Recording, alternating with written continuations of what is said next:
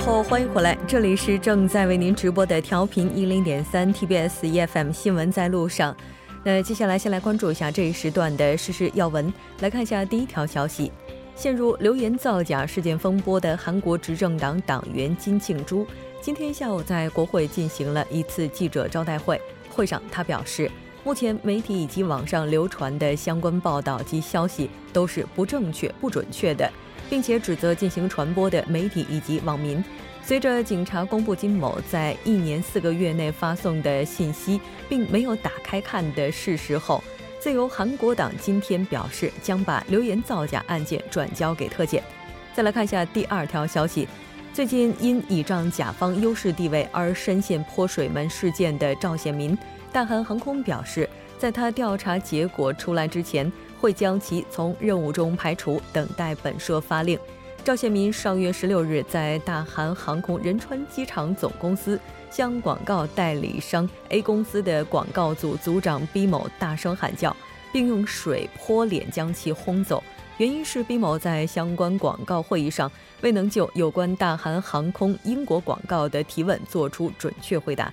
再来看一下第三条消息：韩国消费者院十六日发布对政府监测价格数据的分析结果，三月份。韩国人在外就餐常点菜品价格纷纷同比上涨，较去年同期涨价达到百分之二点四到百分之五点九不等。除了烤五花肉之外，其余七种常见菜品均环比涨价百分之零点二到百分之一，其他加工食品的价格也同比上涨百分之二点五到百分之七点四。好的，以上就是这一时段的实时要闻。在接下来的一个小时呢，将为您带来的是科技最前沿、新闻放大镜以及新闻中的历史。稍后是广告时间，广告过后马上回来。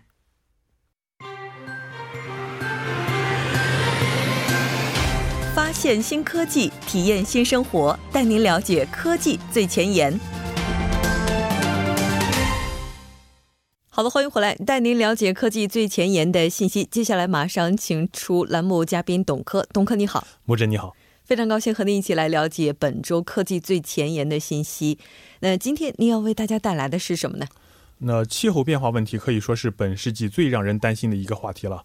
前几天呢，中国北京师范大学全球变化和地球系统科学研究首席科学家约翰摩尔教授呢，在英国的这个《自然》杂志上发表文章，提出冰川地球工程的几种可能构想。然后呢，该工程希望通过减缓南北极冰川融水融汇入海洋，然后呢，延缓海平面上升的速度。嗯。其实极地冰川融化，那我们之前在这个节目当中也提到过，它和全球变暖是有关的。是的，但人们最为担心的还是在冰川它融化之后带来的影响。那这个影响可能包括什么呢？那就像你说的，那冰川融化呢？它其实一个最直接的后果之一就是海平面上升。然后呢，到时候全球三千多个城市被淹没。然后呢，另外呢，本来这个冰川还能反射一部分的太阳光，有助于地球保持温度不再升高。然而呢，当冰川融化以后啊，暴露的这个陆地会相对吸收更多的太阳能、太阳的这个热量，导致冰川融化的更多。由此呢，产生的这个连锁反应啊，势必加速这个地面的增温，全球啊会变得更热。所以说呢，这也是一个非常让人担心的这么一个事。原因，而且呢，这个连锁反应一旦被加速啊，这个对于这个全球的水资源分配会变得这个不均匀的这种状况会更加严重。就比如说啊，你像是这个青藏中国青藏高原上的这个冰川融化的话呢，会使尼泊尔不丹境内近五十个这个冰川湖决堤，然后从而引发洪水泛滥。而相反啊，随着冰川的这个退缩，那大部分以冰川融水为水源的地区，你就像是在另一边中国的黄河和长江就会严重缺水。然后再推演下去呢，这个生态环境甚至地球的这个自转都会受到相应的影响。嗯，也就是说，它的这个影响的话，就只有我们想不到的，就可能就不会有那种。不发生的，它的严重性会超越我们的想象。是的，我记得之前就看过有一个图哈，就提到如果冰川要是融化的话，马上面临消失的那些城市，被标注出来的全是国际知名的大都市。对对，我觉得这是非常残酷的一件事情。那如果会发生这种可能，咱们要做的就是要应对现在一直在加快融融化掉的这个冰川了。是的，那不管什么原因，反正有这个事实，确实是海平面在不断的上升。嗯，然后呢，而基本上科学家现在都认为啊，这个目前全球范围内的冰川存在时间不会太久。那海平面上升带来的一系列问题呢，可能比我们预计的到来要走的。更多，那但是在我们在这个气候改善行动的执行力度却还是很缓慢的。那而且呢，怎么说呢，还是没得到一个非常全球化的高度重视吧。那大多数人们不会担忧这些问题，除非就是说出现一次全球取暖引起的这样灾难事件。那可能其实你尤其这些东西，你想想在选举的时候也不会影响这些参选人的这些投票。所以说，怎么说呢，执行力度是比较缓慢的吧。嗯。就之前在韩国植树节的时候，我们在和有关方进行电话连线的时候，也提到了说，现在全球变暖，其中一个非常重要的原因就是荒漠化。因为荒漠化的话，它基本上就是很多的植被在迅速的消失，而我们种植的速度远远跟不上它消失的这个速度。这个的话，你也不能说是原因，它这个东西它因果因果，这个哪一个是因，哪一个是果，然后它也是一个互相影响、互为因果的这么一个东西。嗯，你像是你可以说是全球变暖导致植更加变成荒漠化，你也可以说荒漠化会加重，反过来这个更加加重这个全球变暖。所以说生态系统啊，真是一个非常非常触以法而动全身的东西。但是不可否认的是，它肯定是一个恶性循环。是的。因为当荒漠化严重的时候，肯定会引起植被减少，而植被减少肯定会造成荒漠化。但是不管怎么样，在这个过程当中，那冰川它可能就会首当其冲，因为毕竟全球变暖的话，它这个部分是最难守住的。我们看到，就有人就提出一个构想哈，说冰川地球工程来保护冰川，这有可能吗？那我们刚才提到这个摩尔教授，也就是这个这个。首席科学家，然后他呢提出的这个方式呢，就是怎么说呢？他是主张采取极端干预措施来拯救地极地冰盖的。那他说了这个方案有三个，然后呢，反正其中呢也是听起来有可能会我们让我们觉着这个比较荒谬。或者说是非常孤注一掷啊。那比如说提议在这个格陵兰岛雅各布港冰川前五公里长的这个峡湾上建造一堵一百米高的墙，来阻挡这个温暖洋流进入该区域。那再比如说建立一个人工岛屿，从而保护南极洲最脆弱的冰川，然后阻止水温升高。那还有一个解决方案，就是说在这个南极派恩岛冰川之下呢，使用这个泵冷却盐水，然后呢减缓这个冰川的融化速度。这方案可行吗？那听起来比较像地球工程，是吧？嗯。但是怎么说呢？现在我们就是只是说，哎，这个东西我们有没有必要这么做？如果要做的话，怎么做？毕竟来说，这个融化冰川融化，这是一个百年的问题，是一个星球级的工程。嗯。像这个难度应该是非常大的，而且我还比较好奇的一点，刚才提到了什么人工岛屿啊，然后修一个墙啊，使用什么泵来冷却水啊，这个过程当中，只要它就加入了人类的力量，肯定会有碳排放，而碳排放的话，这可能也会加速它去进一步的融化。你这说这个点说的很好，那其实科学家在发表类似陈述的时候呢，都是非常谨慎的，然后不做一些风险太大的这样的措辞。那只是说呢，这个越来越多的科学家认为。啊，这个气候变化已经超出了人类可承受的范围。那目前最大的风险呢，就是什么都不做。那所以说，当前必要采取切实这个可行的措施来抑制这个遏制冰川的这个消融。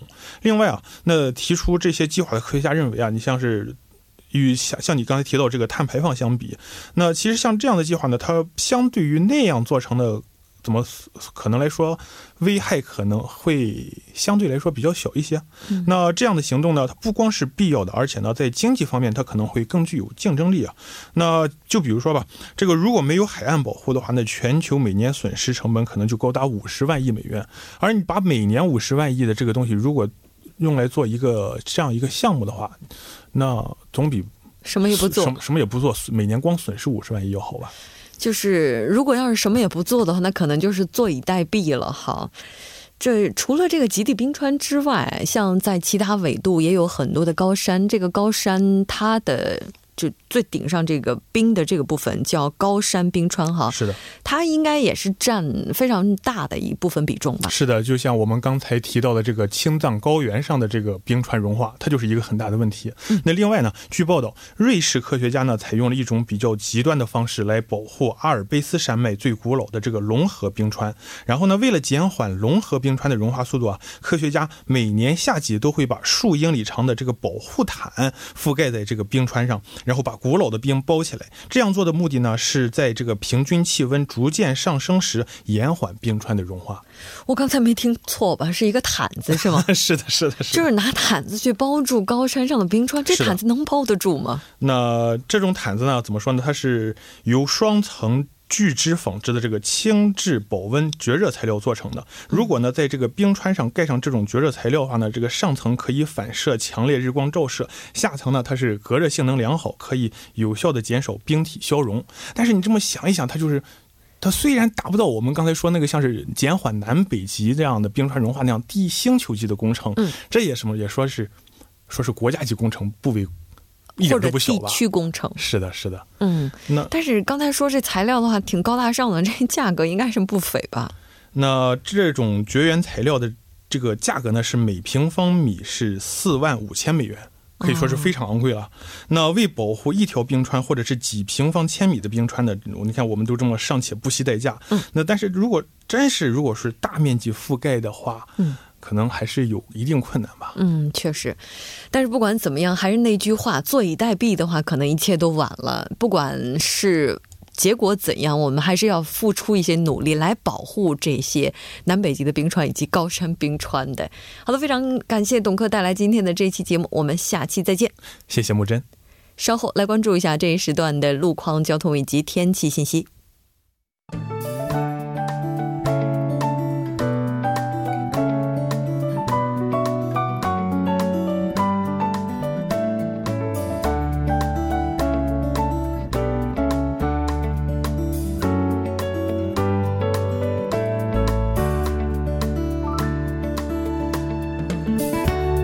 晚间七点十三分，依然是由程琛为大家带来这一时段的路况及天气信息。继续来关注晚高峰时段首尔市的实时路况。第一条消息来自中央路新亭十字路口站至木洞十号园区，之前呢，在该路段三车道上进行的道路施工作业已经结束，路面恢复正常。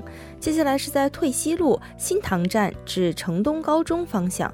那不久之前呢，在该路段三车道上进行的施工作业已经结束，但由于目前晚高峰行驶车辆的不断增多，该路段的目前路路况复杂，属于事故高发路段，还望途经的车主们参考相应路段，安全驾驶，减速慢行。下一则路况来自设计路八街历史博物馆至政府中央大厦分馆方向。那早间时段呢，在该路段的一车道上进行的路面维修养护作业已经结束，但目前该路段行驶车辆较多，路面拥堵严重，请来往的车主们参考相应路段，小心驾驶。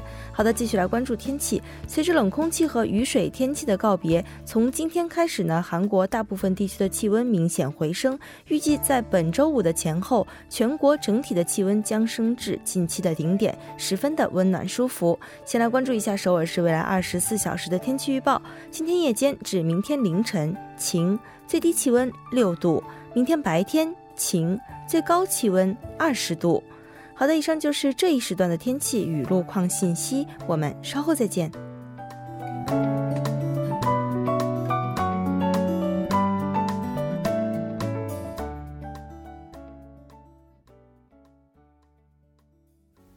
好的，欢迎回来，多角度、全方位为您深入剖析韩中两国实施热点焦点。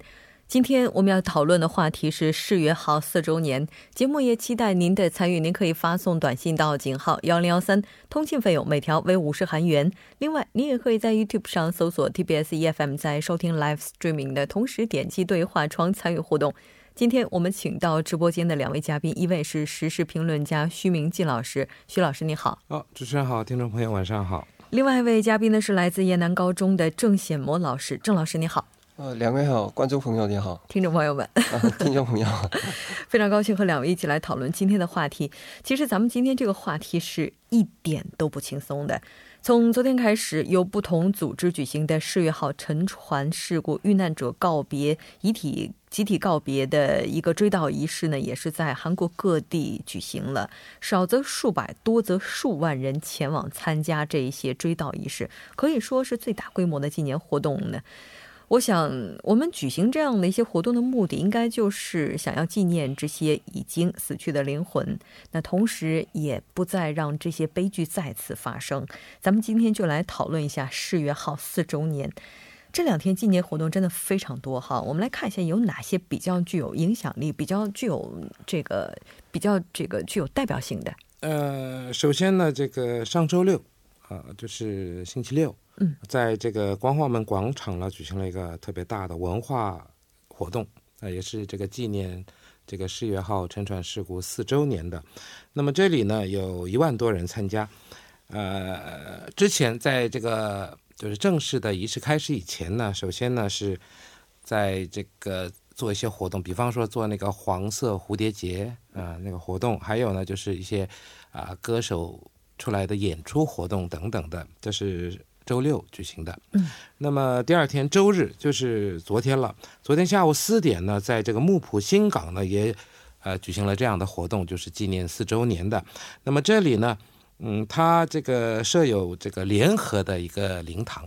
那么这个灵堂呢，就是在这个活动结束以后呢，就要拆除了，就以后就不要再有这个灵堂在那里。还有一点呢，就是说那里呢还有那个。就是天安号的那个，就是船体，就是被打断的那，呃，就是就破坏的那船体在那里。那么那里呢也有个参观的活动。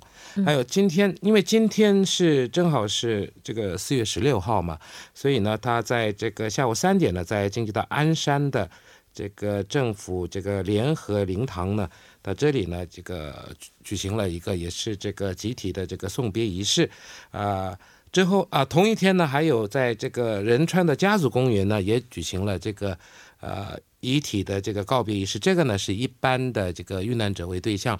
那么一般遇难者呢，其实在这个二零一四年呢，有二十六个人。一呃，一般遇难者一共有这个四十三个人。那么二零一四年呢，有这个二十六个人呢，就已经已经举行了这个集体的告别仪式。那么这一次呢，一共这个剩下。这个十七个人，那么十七个人里面呢，那么今天呢是十一个人举行，那么另外六个人呢就还没有说是要举行这个活动啊。不管怎么样呢，就是从周六开始到今天啊，连续三天呢都有这样的活动。那么少则这个三百五百人，多则这个上千上万的人呢啊参加了一个这个追悼的活动。是的，没错。其实事故虽然说已经过去有四年了，但是一直到今天，依然还是有一些失踪者，他们的遗骨都没有能被找到。嗯，这个时间是已经是四年了，嗯，然后这个大海里头的他们的尸体，已可能是嗯看不到的。不过，呃，他们的这个家人嘛，还有很多这个国民都想还是找到他们的尸体吧。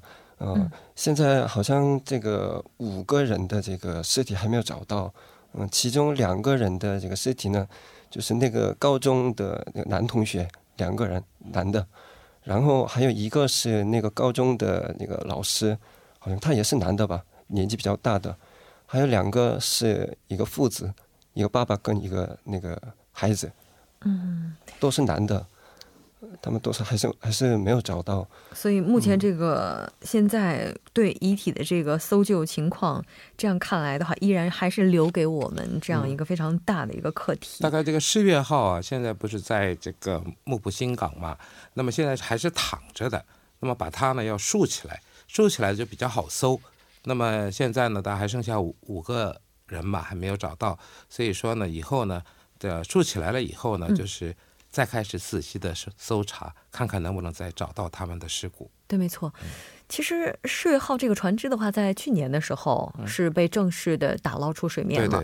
到今年二月份的时候，我看才开始对它进行正式的一个清理，包括把它给竖直这样一个工作，对对。对一直到目前为止，应该说它还没有被非常完整的就就是呈现在大家面前。没有这个，因为需要这个所谓的这个大型的起重机，嗯，因为这个中小型的起重机根本抬不起来，而且呢，大型还不是一架，要好几架一起，所以说现在呢，啊，还没有完，还没有把它这个树立起来。如果说是树立起来了的话，在各个方面查明原因也好，嗯是、这个在找一些其他这个呃遇难者的这尸骨方面呢，啊，嗯可能会有进一步的进展吧。对，没错。嗯其实，在今天这样一个特别的日子里，哈，它不仅仅是世越号四周年，也是韩国的国民安全日对，第四个年头了。嗯那在今天，可能我们会重新的去进行反思，在这个事件发生之后，韩国的各个学校以及安全机构。在安全意识教育方面，到底有没有好转？如果有好转的话，这个幅度到底有多大？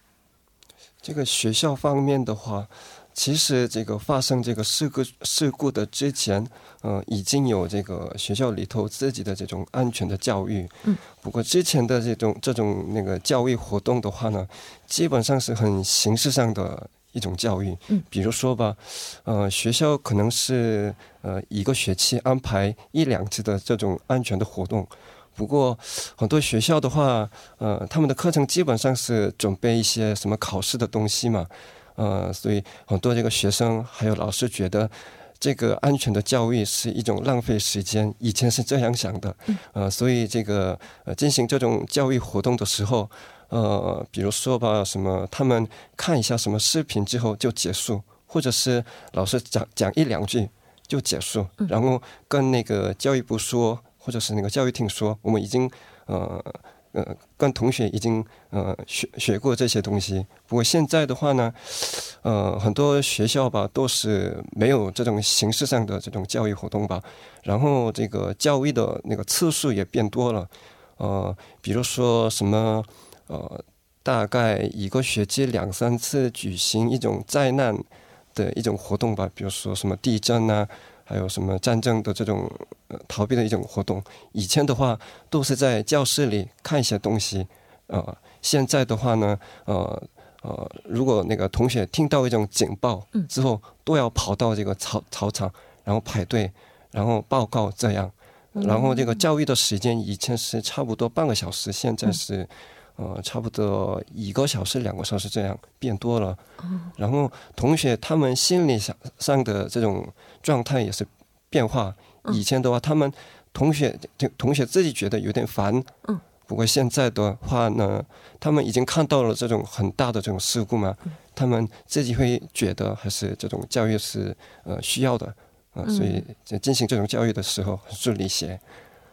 其实看到这些事情的时候啊，看到这种变化也会觉得非常的心疼。就我们为什么一定要交了那么高的学费之后才知道这个东西对我们这么重要？这 这应该是亡狼亡啊亡羊补牢吧？啊，不管怎么样呢，这个那么学校呢是在教育部的这个主导下啊，对提高对这个一般学生对安全的意识嘛。嗯，那么这个政府。尤其是这个中央政府，还有这个地方政府，我们说地方自治团体嘛，他们呢也是为了这个保障这个国民的这个安全的这个基本权啊，那么要制定这个新的安全准则，而且呢，这个为了在安全这一方面呢，要扩大投资，那么在这个硬件方面也是如此。此外呢，这个对这个儿童、残疾人还有老弱妇孺。对他们呢要有这一些特别的呃一些啊关关照，啊企业呢当然它要这个安全经营嘛，所以呢最近呢这个企业呢尤其是在工地呢啊好像是在这方面呢多加关心。啊为了这个加强安全的监管呢消除安全的隐患呢，现在企业也在做多方面的努力，当然国家啊政府。呃，企业以外呢，最重要的呢，还是一般人民要提高呃这个安全的意识，啊、呃，不要说是这个呃，就是说知道危险你而视而不顾，这是最重要的。嗯、对，没错。啊、其实不知道有多少的机构啊，在听到这些警报声之后，会马上的做出反应。我觉得在今天这个话题依然是值得我们去思考的。在十月号发生之后，还有一个这样的一个提案就被提了出来，就是我们是不是应该在学校里面普及游泳课程？我其实特别好奇的是，在韩国的话，游泳课它到底在我们的整个课程当中占占有怎样一个地位？就每个人都必须要学，而且学了之后每个人都会吗？这个像好像不是每个学校都安排的啊，就是。现在韩国的政策应该是这个小学生，小学生应该要参加这种游泳课的。嗯，像这种这个游泳啊，当然因为是这个海上事故发生了嘛，嗯啊，所以说这个啊小学生要学游泳。现在呢是这样的，这个没有说是硬性规定，嗯啊，但是呢小学部分学校的小学呢对这个部分的这个年级的学童啊，让他们呢就这个一个学期。是六个小时，嗯，那么现在呢，好像是要增加到十个小时，但是一个学期六个小时也好，十个小时也好，这个能学到多少我都不太清楚。但是呢，如果说把它扩大到小学的全年，那么二零二零年好像是一年级到六年级呢，都是义务性的要学这个游泳。那么这样的话呢，呃，如果说你从小开始，那么呃，就是一个学期六个小时也好，十个小时要这样，如果一直到六年级的话。那应该可以，呃，基本上这个游泳应该是没有问题。但是呢，你说只是在这个室内的这个游泳池来学的话，如果在啊江上或者在海上出现了问题，那么又又不太一样了啊。所以说呢，这个现在呢，这个首尔市呢，它。在这个禅市，他设了一个所谓的这个生存游泳教育中心。嗯，那么在哪里呢？就是禅市的这个汉江公园那边有一个这个户外的游泳池。嗯，那么在那里先练，然后呢，可能的话呢，就再把他们带到这个汉江去。哦，啊，这样的话会不会好一些？那问题还有一个就是说，在这里学呀，在游泳池也好，在哪里也好，都穿着泳衣，嗯，戴着泳帽。其实这样呢，其实没有什么很大的效果。因为你真的掉在水里的时候，已经穿着衣服嘛。像西方发达国家呢，已经用这种方式，你就穿着衣服去。嗯。所以说呢，在这方面呢，啊，也要这个，呃，就是让学生们要实战，要准备好。这样的话呢，啊，我想才能啊，这个得到一些效果。是的，没错。那当然，这个关于游泳课义务化，这个也是很多人都提出来的。我们先来休息一下，半点过后继续来讨论这个话题。